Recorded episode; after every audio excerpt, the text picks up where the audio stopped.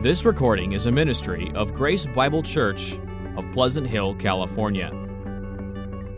We want to thank you for listening and invite you to visit us each Lord's Day on our campus located at forty Cleveland Road, Pleasant Hill, California, or at any time at g b c p h dot org.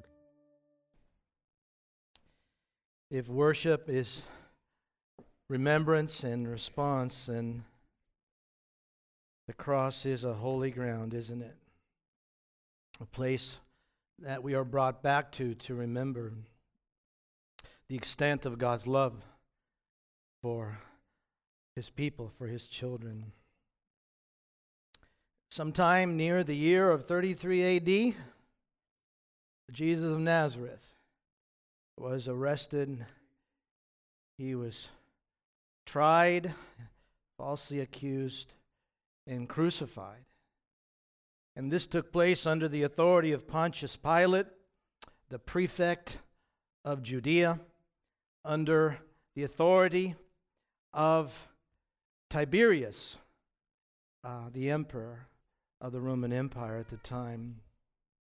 The crucifixion of Jesus is really an undisputed historical fact. That is, it's recorded not only in the biblical Gospels, Matthew, Mark, Luke, and John, but it's recorded also in the Jewish Talmud. It's recorded in the annals of Tacitus, a Roman historian.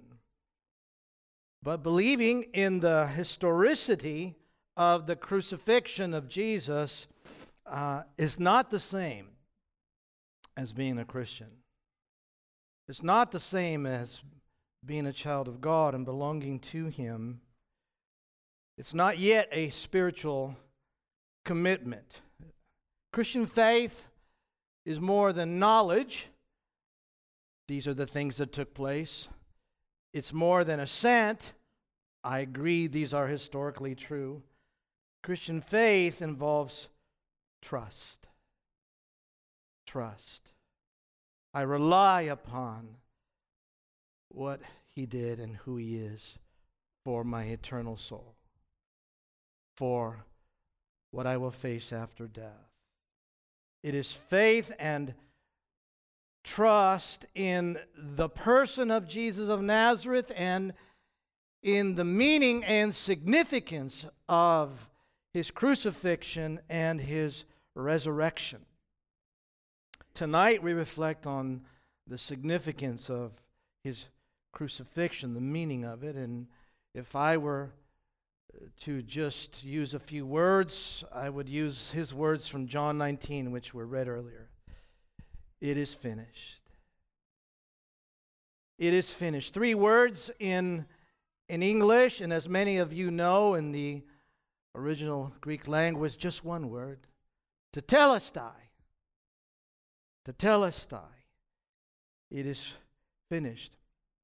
The British uh, preacher Charles Spurgeon said that to define that word, we would need all the other words that were ever spoken or ever can be spoken to explain, he says, the significance of tetelestai coming off the lips of Jesus, as it were. The word itself was a common word. It was used by accountants. It was used by merchants to, to mean or say, the price is all paid. Uh, shepherds and, and priests would use the word when they found a perfect, spotless lamb ready for sacrifice. Tetelestai. Servants, when their work was completed, would use this word when they would report to their masters. Tetelestai, the work is finished, it's it's accomplished, it's it's all done, made an end of, paid in full. It had all these meanings in the common usage of their culture. But coming off the lips of Jesus while on the cross, it, it meant much more. It had much more profound significance. Uh, coming off the lips of Jesus at that moment, tetelestai was a victorious word. This was not, this was not the despairing cry of, of a helpless victim. It wasn't the last gasp of a worn-out life. No, it was uh, It was a very self-conscious declaration on the part of the man, Christ Jesus, the Son of God, the, the God-man, that all the work that he was sent into the world to do, he had completed. He had fulfilled all righteousness, as the Scriptures said. He had accomplished the work his Father sent him into the world to do on behalf of those whom he loves. It was finished. It's a victorious word. And he was very conscious of this. In verse twenty-eight in John nineteen, above the moment when Jesus said, uh, it is finished, it says there, knowing that his work was finished. Knowing that it was done, he said, I thirst. Knowing that it was done, he said, tetelestai, it is finished.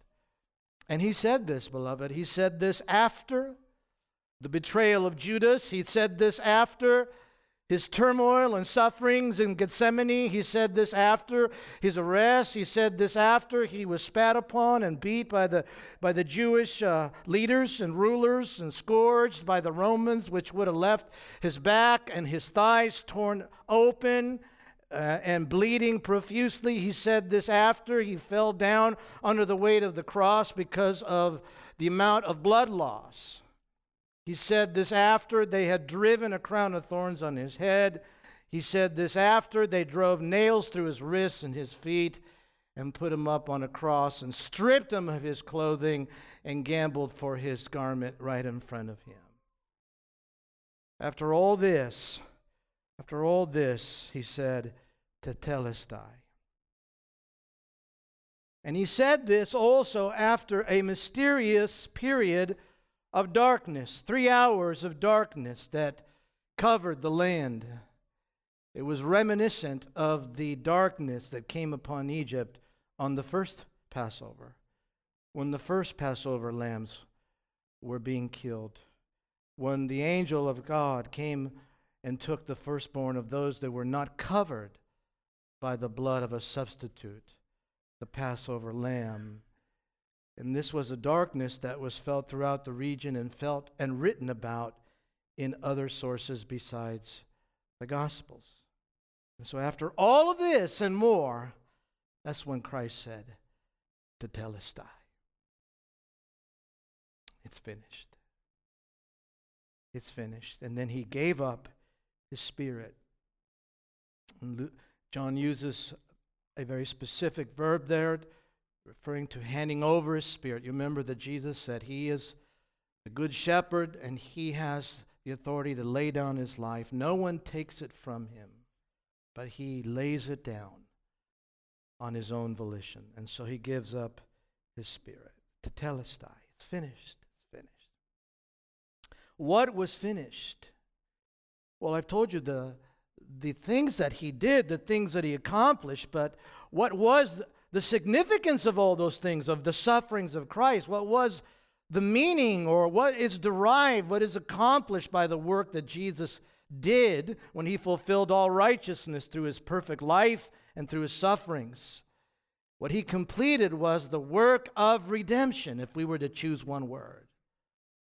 The work of redemption. Another word for redemption is atonement. That is, when he said he, it is finished, he means that all that is necessary to reconcile sinful human beings to a holy God, all that is necessary for anyone to be considered acceptable by the holy and perfect and just God, all of that is done. It's finished. It's completed. There's nothing left to do. The work of redemption is done. Scripture says that a great exchange was taking place in the life and sufferings, the crucifixion of Christ. Scripture says, he who knew no sin became sin on our behalf that we might become the righteousness of God. Scripture says, he bore our sins in his body on the cross. Scripture says, by his wounds we are healed, or those who have faith in him are healed. Scripture says Christ suffered once for sins, the just for the unjust, or on behalf of the unjust, that he might bring us to God. That's redemption, you see. The work of atonement. Uh, the work of a substitute on our behalf. All of that is done, it's finished, it's complete. And there in particular on the cross, uh, the Father laid on him the iniquity of us all, as Scripture says, the prophet Isaiah. There he, the good shepherd, laid down his life for the sheep. There he purchased for God a people from every nation, tribe, and tongue, Scripture says. There, Scripture says, believers were reconciled in his body of flesh by his death in order to be presented holy and blameless and beyond reproach. There, Scripture says, he gave his life a ransom for many. And even here, I would just pause and say, hallelujah. What a Savior. It is finished. You see, the Bible teaches salvation by the grace of God, salvation by the finished work of the Son of God on our behalf. And that salvation comes, that redemption comes through what is called penal substitution. Penal because it's the payment of a penalty that we deserve as those who have rebelled against our Creator God, and substitution because he did this in our place, on our behalf. The just on behalf of the, the unjust. Um, he takes the blows that we deserve, and by them he satisfies the Father's justice and wrath that really should be directed towards human beings, towards you and me. You know, for years as a as a young man, I rode my uh, my bike without a helmet. Well, not so young. I was married already. But younger than sixty-two, sixty-three. And, you know, I read of a man who also never wore a helmet until his wife convinced him. And I said, okay, well, I'll start thinking about it. And the story goes that it was a week later that this man, this individual in the article, fell at high speed on his head, and the helmet shattered. The helmet, which he had recently been convinced to wear. The helmet took the blow that he would have taken, you know. Cycling helmets are designed for that very purpose, exactly for that purpose, the, for the, exactly for that moment. To do what? To spread the impact over the whole helmet and to absorb the energy, to absorb the energy of the impact. Uh, and so helmets uh, save lives because they take the force of impact so that our skulls won't have to. I know that's an imperfect illustration, but I think you see in there what it means that Christ was our substitute, that he took the impact that we deserve. The wrath of the Father fell upon him. All of it an expression of God's infinite love. All of it a work of the triune God, Father, Son, and Holy Spirit. We're never to think of the Trinity as somehow not in agreement about what's happening, you know. The Son somehow appeasing an angry Father or so forth. Right? In this is love, not that we first love him, but that he loved us. And, and he, the Father, gave his Son to be the propitiation for our sins. As the late R C Sprung loved to say, we are saved from God, by God. Saved from God, by God, through the mercy of the plan of salvation. And to say that the work of redemption was finished is to say, again, there's nothing more to do. Looking at it from the human perspective, nothing more to add. Nothing, no religious duties left for you, no religious rites, no ceremonies, no moral deeds, no good deeds. Nothing left to add. It's true that for Christ there was more beyond the crucifixion. He spent three days in the grave and then he rose from the dead. The resurrection is the affirmation from the Father that the Son's work was complete and was accepted. The wages of sin is death, says Scripture, but death can no longer hold Christ because he paid the penalty of the law for which the cause is death. But for you and me, there's nothing more to add. And so in those closing moments on the cross, the Lord knew that the work he came to do was about to be completed. The life that you and I cannot live, he had lived, and the payment you and I could not endure, he paid and took upon himself. Tetelestai. Tetelestai, it's finished. That should make an end to all human religion, apart from salvation by grace through faith in Christ. No work left undone, no further sacrifice to offer, nothing left to do, no penance to experience in order to be forgiven or reconciled to God. The finality of his atoning work is affirmed all over the Scriptures, all over the New Testament. The author of the book of Hebrews says, when Christ had offered for all time, listen to this, a single sacrifice for sins, he sat down at the right hand of God. That is to say, he ascended to the presence of the Father because that work is finished, waiting from that time until his enemies shall be made a footstool for his feet. For by, listen again, for by a single offering, he has already, he has perfected for all time, forever, those who are being sanctified. Through one sacrifice, perfected forever. Who is perfected forever? He says there, those who are being sanctified. An interesting phrase, isn't it?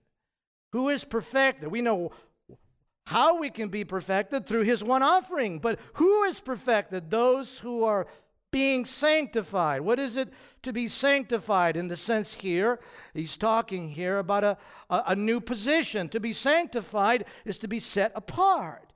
It's to be consecrated. Uh, in the Scriptures, to be sanctified means that God has set you or something apart for himself, for his own usage, uh, and so forth. From the divine perspective, the basis of our being set apart and belonging to God is what I just read. It's the once for all sacrifice of his Son. That's the ground on which a holy God could take someone like me and, and bring him to himself, and I not be destroyed. Because I am sanctified, I'm set apart on the basis of my payment being made, and the righteousness I need to be with a righteous God is granted to me or credited to me through my faith in his Son, the Lord Jesus Christ, who is the once for all perfect finished sacrifice. So from the divine perspective, God does the sanctifying work. I quoted earlier from First Peter chapter three, verse eighteen, Christ suffered once for sins, the righteous for the unrighteous, that he might bring us to God. He might bring us to God. That's what it means to be sanctified. In First Corinthians chapter one, Paul says of the church there, to the church of God that is in Corinth, to those sanctified, set apart in Christ Jesus. That is, you are sanctified by being in Christ, covered by Christ, united to him in a spiritual and mystical, unseen sort of way. In First Corinthians chapter six, he says to them, he asks them to remember their former life. He says, do not be deceived. Neither the sexually immoral, nor idolaters, nor adulterers, nor men who practice homosexuality, nor thieves, nor the greedy, nor drunkards, nor revilers, nor swindlers will inherit the kingdom of God. And then he says, and such were some of you. And such were some of you, but you were washed. You were sanctified. You're set apart, you see. You were sanctified. You were justified in the name of God. Of the Lord Jesus Christ, and by the Spirit of our God. So from the divine perspective, who is perfected for all time? Those who are sanctified. who are sanctified, those whom the Father, on the basis of the Son's sacrifice, have been set apart by the Holy Spirit, sanctified by the Holy Spirit. And from the human perspective, it's those who have placed their faith in Christ alone. From the human side of it. On Acts twenty-six and verse eighteen, the Lord Jesus, after his resurrection, appeared to Paul the apostle and reminds him that he sent him to open the eyes of the Gentiles. Paul's here saying, this is what Jesus said to me, so that they may turn from darkness to light and from the power of Satan to God, that they may receive forgiveness of sins and a place among those who are sanctified by faith in me. Sanctified by faith in me. That's how someone, in a human level, experientially, can understand and know that he or she is in Christ. You have placed your faith in him entirely, and now you are sanctified by being united to him. Everything that belongs to him is now credited to you. The perfect sacrifice and his perfect righteous life, credited to you by your faith that united you to him. Nothing to add. Nothing to add. We heard from Romans three twenty-six. God is the justifier of the one who has faith in Jesus. That's it. And what's to be justified? Well, think about the judgment of a judge in a courtroom. The judge doesn't make someone just or righteous. What the judge says is, I declare this individual to be considered by the law in regards to the charges against him and her to be justified, not guilty. That's it. And you and I can be justified, declared acceptable to God and treated by God in relation to his law and standards to be perfect by virtue, not because he makes us perfect. That's in the end end of all things, but because he declares us justified, sanctified in the Lord Jesus Christ. Tetelestai. It's finished. Everything you need to know that God is at peace with you and you're at peace with God was completed by his Son. For you, it is to receive it by faith. To know about it, you heard. To ascend to the fact that it's true. Lastly, to trust in him. To trust God. Take him at his word. To believe that what he says is true. And to believe in his Son. Nothing to add to it. Nothing that you should go and do. Nothing more that you should feel about yourself. It's finished. Turn to him.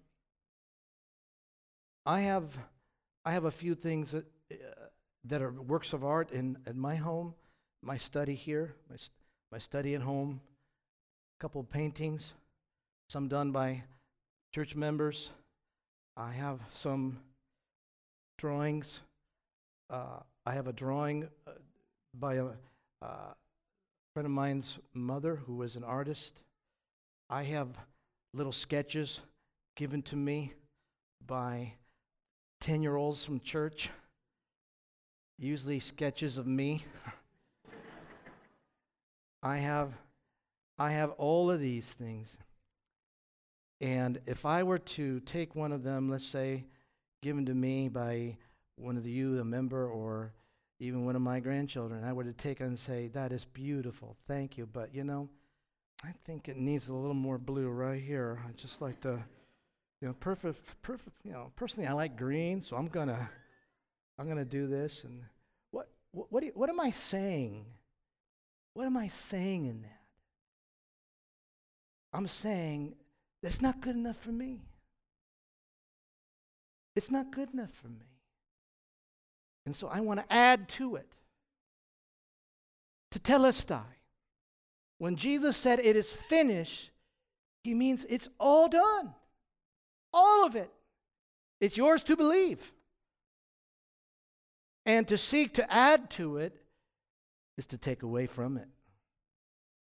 It's to demonstrate you do not have confidence that this is sufficient for your salvation. To seek to add to the finished work of Christ. And people, I've been with people so many years, and some of you and my own self, I know, we, we sometimes very subtly want to add to it in different ways. Some of us add to it through our self-loathing. We're not worthy of this. We we we we keep reflecting on some dark moment in our lives in the past.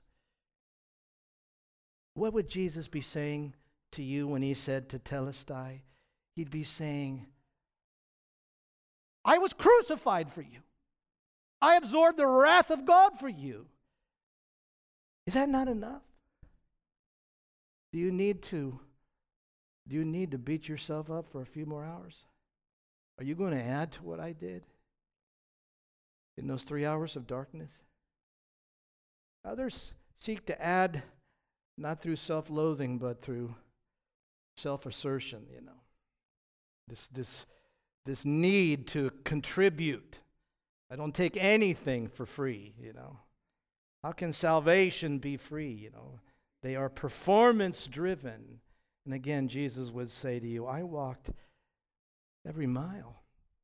I fulfilled all righteousness. Will you add to that? Will you really?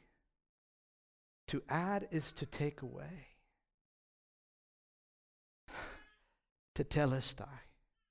It's Good Friday. This is when we remember that it's finished. It's done.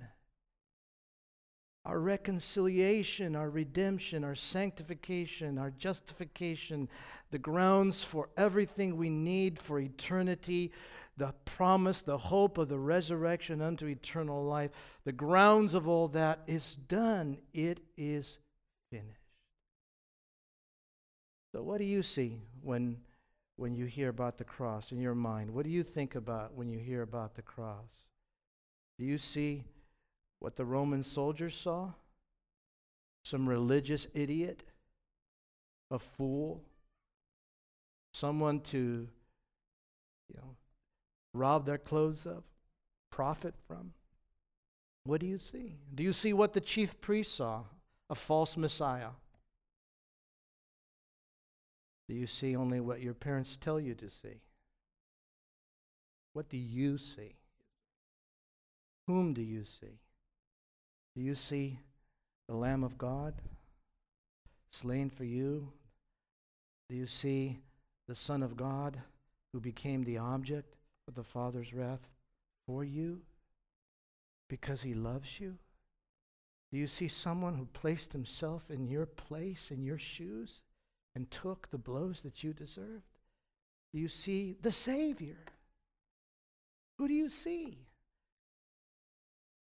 And if you see him for who he is, the Son of God, the Son of Man, who came not to be served, but to serve and give his life a ransom for you, then you just believe in him tonight and be done with it. There's nothing to add. You don't need to go home and loathe over yourself for another week. You don't need to think that you need to try a little harder. What you need to do is turn to him in faith and place yourselves in his hands. Jesus says, come to me, all who are weary and heavy laden, I will give you rest. And if tonight, and I know the majority of you are, if you are here and you do see him as your Savior, as your Lord, as your substitute, as the one who took the blows meant for you, as the Lamb of God, your Passover who was slain. If you see him that way, remember that worship is rooted in remembrance and response. Remember the cross. Remember the cross, the price that was paid for you, and respond in praise and adoration by singing and by serving God with your life. Let's do that now. I'll pray and we will take a moment of silence and then we will sing once again to our Lord.